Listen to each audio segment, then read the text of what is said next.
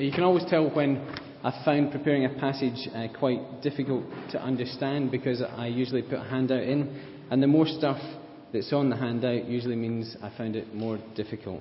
The more there is, the harder I found it. But we're going to look at this, uh, these few verses uh, together tonight. Oh, a question for you as we start. What is it that delights you, excites, and occupies your affections? Uh, we do live in an age of gadgets, uh, countless must have gizmos. Uh, I couldn't resist coming up to the church last weekend to see our new computerized cooker uh, that's over in the hall. I'll admit no one was there, uh, so I turned it on and had a little play with it myself. Uh, the blue digital screen is just the kind of thing that delights me. It was short lived, of course. I wasn't up helping to cook at Friday Club Summer Experience during the week. My delight didn't go that far. Uh, for the catering, we had a batch of wonderful ladies to thank for that. But it's, it's like that with a lot of things, isn't it, that uh, delight us initially. Gadgets, games, even home furnishings, we quickly tire of them. I understand that granite work surfaces are the latest thing for kitchens. Uh, but a friend of mine predicts uh, skips will be full of them in a few years. Current kitchen fashion will wear out long before the granite does. Other things delight us uh, as well. They have that kind of good sweetness to them, not the kind of saccharine sickly, but a, a good sweetness uh, that your imagination immediately develops a taste for. And you feel, I want more of this. Uh, good books, even films will do it. Uh, the story is so enthralling. Uh, you get to the end uh, and you don't want it to stop. I remember that feeling uh, reading the Narnia Chronicles when I, I, was younger. I knew that every page I, le- I, read in the final book, The Last Battle, uh, was a page closer to the end, and I didn't want it to stop.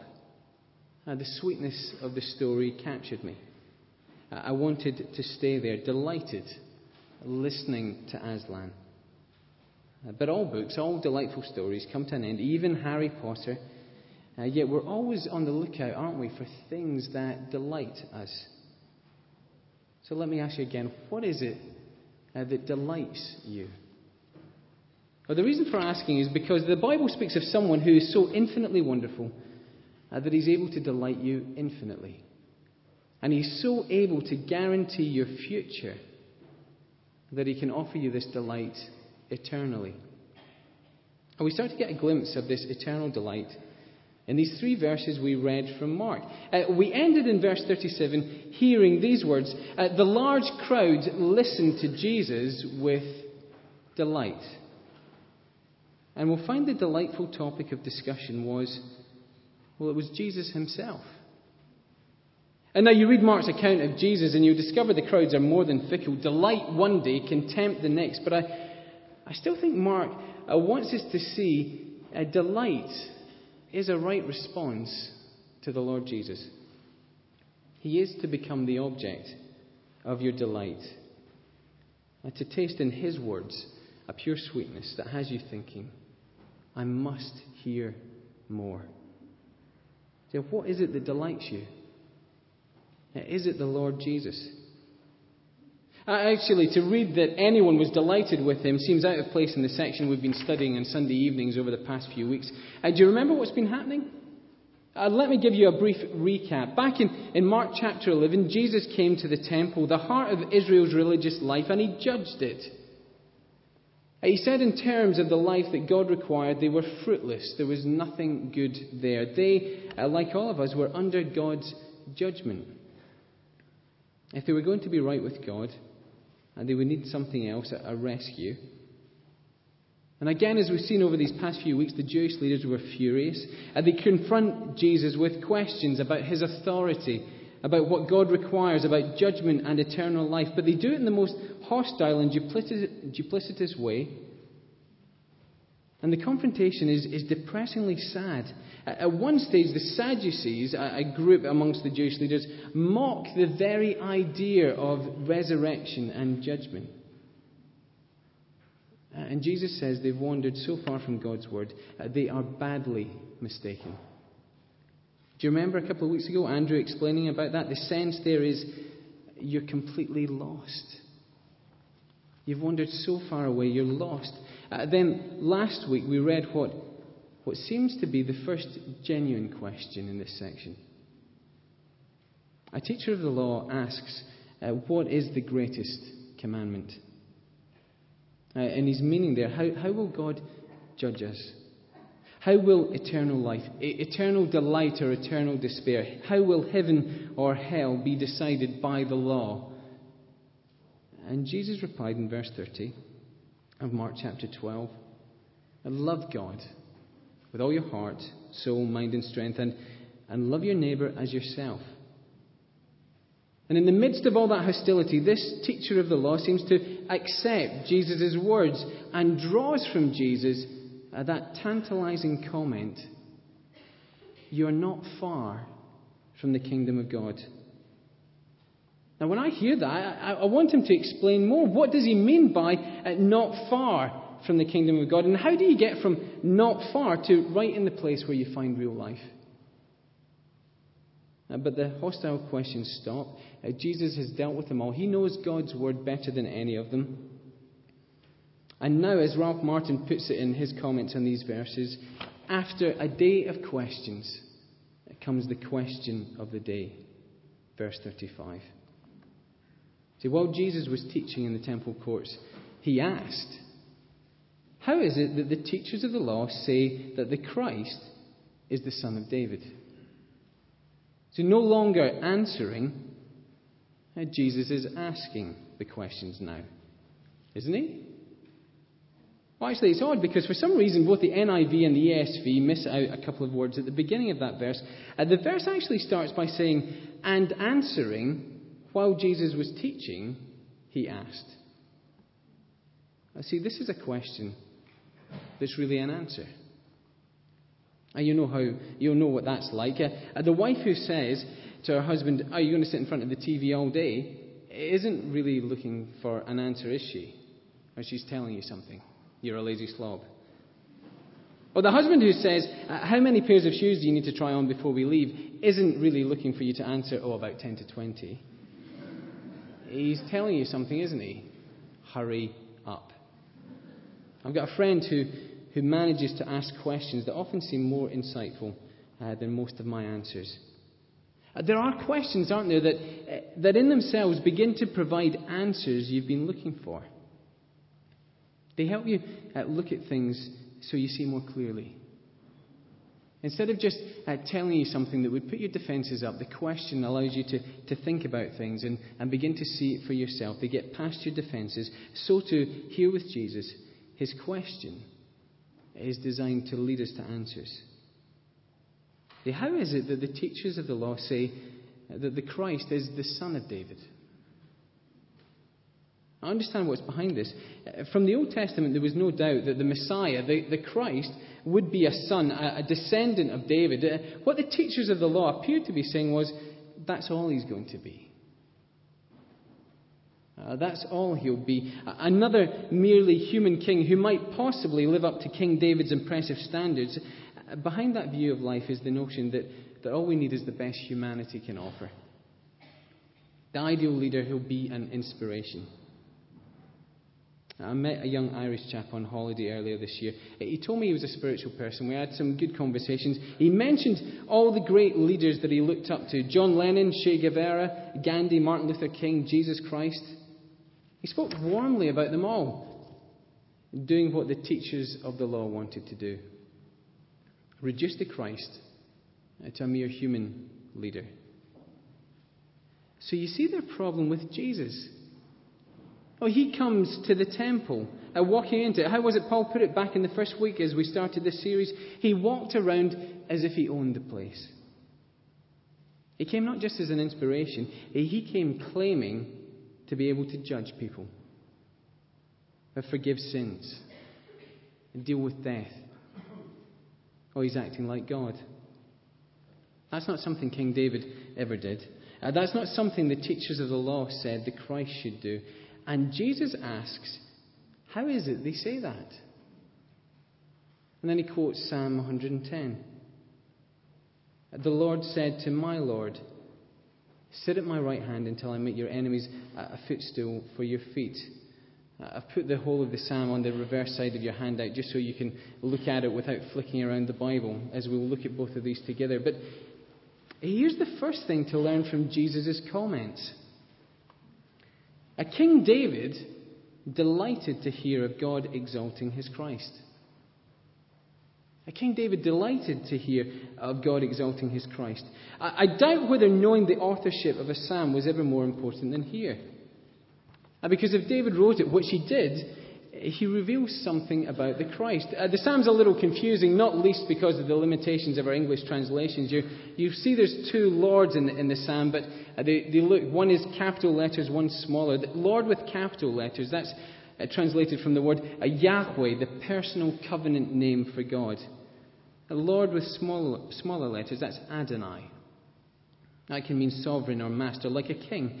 Uh, Jesus is saying he's that Lord. That's the Christ. And David is letting us in on a conversation he gets to hear between these two figures, the Lord Yahweh and Lord the Christ. It starts in Mark 12:36 or, or Psalm 110 verse 1. Uh, the Lord says to my Lord. And Jesus makes his point very simply in verse 37 in Mark. David, King David calls the Christ Lord. How then can he be his son? But it's clear, isn't it? David is the king, and yet he calls the Christ his Lord. Now, the Christ was certainly to be a descendant of David, but the teachers of the law had it wrong. David knew the Christ would be far greater than him. I remember Lewis Green uh, telling me about a friend at university. It was the first day of term. He was standing outside the, the lecture room it was locked, and they were all waiting for a porter to open the door. He got chatting to one of the other female students who was there. Making conversation, he said, Have you done the preparation reading for this lecture? She replied that she had, and he said, Oh, I never bother. I reckon you can always bluff your way through the first couple of lectures. Uh, the porter came, and Lewis's friend was surprised to see uh, the girl he was talking to go to the front of the room, unpack her bag, settle everyone down, and ask, uh, Right, who's done their reading for my lecture? You? Getting the identity of a lecture wrong is embarrassing. Well, the teachers of the law have gone way beyond embarrassment, haven't they? See, Psalm 10, 110, verse 1 The Lord said to my Lord, Sit at my right hand until I make your enemies a footstool for your feet. See, this Christ is no mere human king. Oh, he is, he is human. You'll see that even from the poetry of verse 7 in the psalm. He will drink from a brook beside the way. He'll, he'll get thirsty and drink like any man. But that's not the full story on the Christ. He is raised up to sit at God's right hand. He shares God's throne, God's rule. He is equal with God. Uh, the Christ is God and man. And God has given him authority to rule everything. I put that little diagram on your handout to kind of explain how the psalm works. And in verses 1 and 4, the Lord Yahweh speaks to his Christ while King David listens in. And then it's almost as if David is so delighted with what he hears that he can't help himself from commenting. In verses 2 and 3, he, he speaks to the Christ. And in verses 5 to 7, he speaks to the Lord. Uh, David looks at who the Lord is appointing to be the ruler of the universe. And he's delighted with his choice. I don't know if you've seen it. I went to see the, the film Die Hard 4.0 a, a few weeks back. Uh, Bruce Willis. It's your usual action hero film. Bruce Willis plays Detective John McClane. He's incredible. Saves the day. He's one of these guys that you shoot him and he hardly flinches. It's incredible. At one point in the film, he, he jumps on the back of a jet plane from which the pilot has ejected uh, with its engine on fire as it flat spins towards the ground.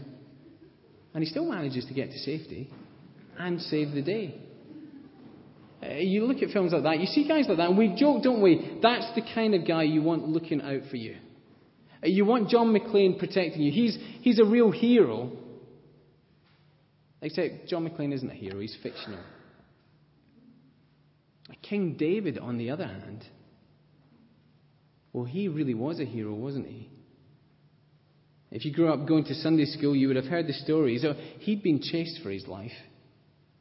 He'd fought Goliath uh, to save his people. Men followed King David willingly into battle. And yet, this hero looks at the Christ and is delighted. And in his delight says, He's my Lord. So you just listen to David, Psalm 110, verse 2. Uh, Yahweh will extend your mighty scepter from Zion. You will rule in the midst of your enemies. Uh, Yahweh's rule and his Christ's rule are one and the same thing. And David knows that it will grow even in the face of opposition. Uh, this Christ will eventually defeat every enemy that he has. I see, verse 3 of this psalm, he, says, Your troops will be willing on your day of battle.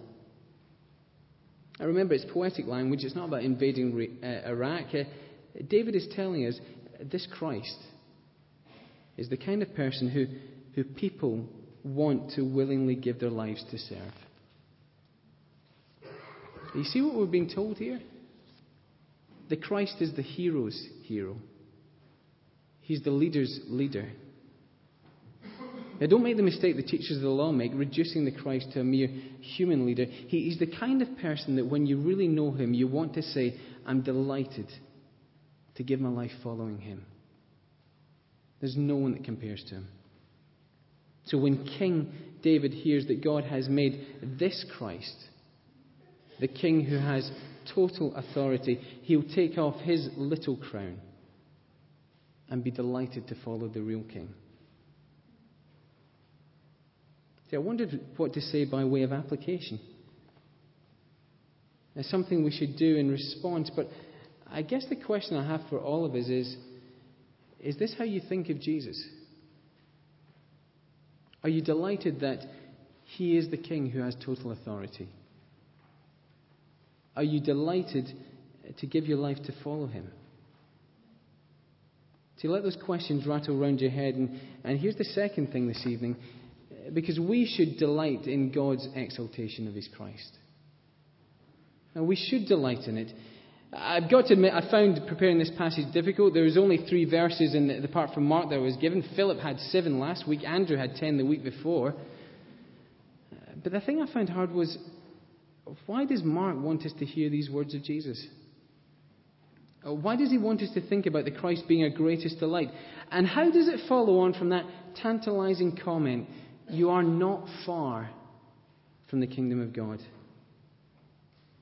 I remember the question from the teacher of the law back in verse 28 in Mark Of all the commandments, which is the most important?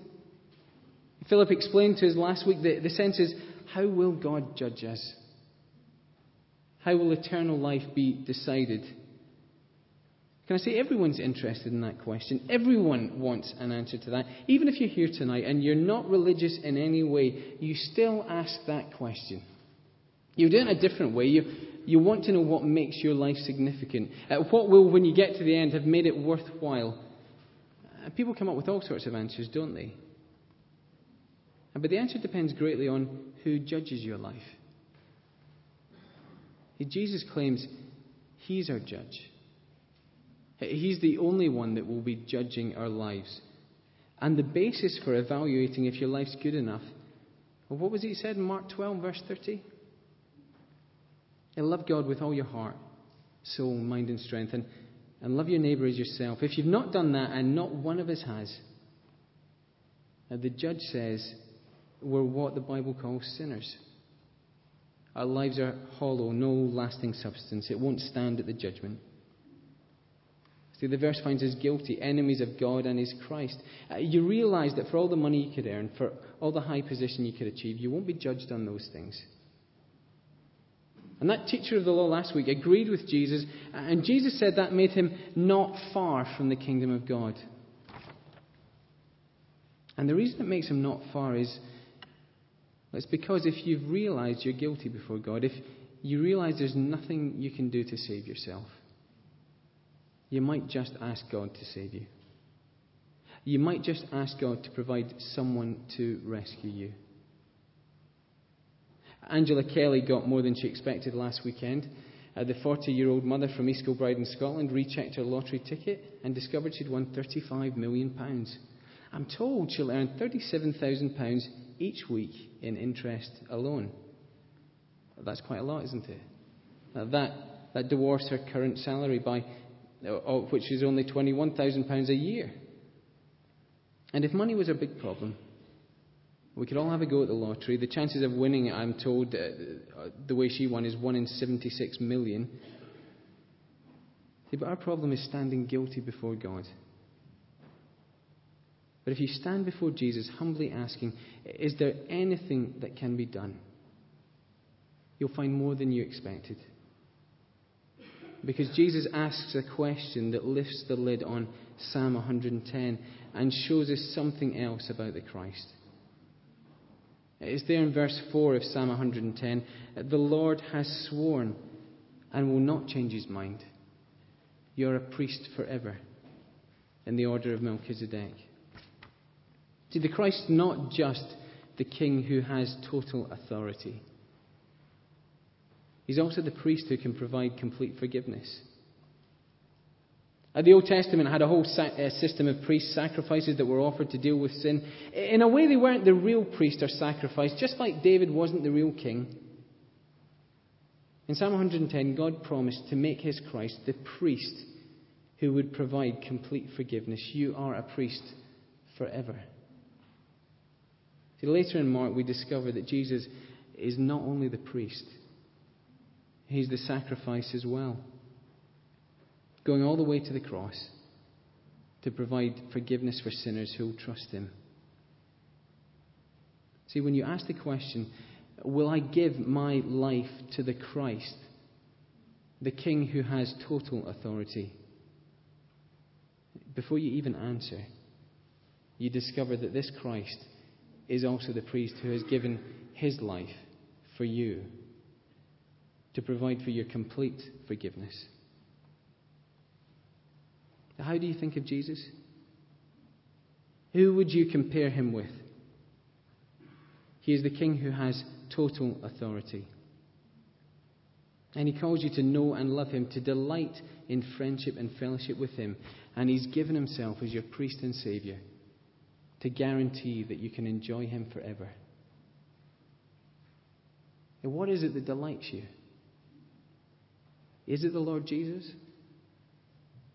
So, a good place to start will be in a few moments. We'll, we'll come to take communion and we'll to, kneel together, stiff knees providing, and kneel before the King who has given himself for us.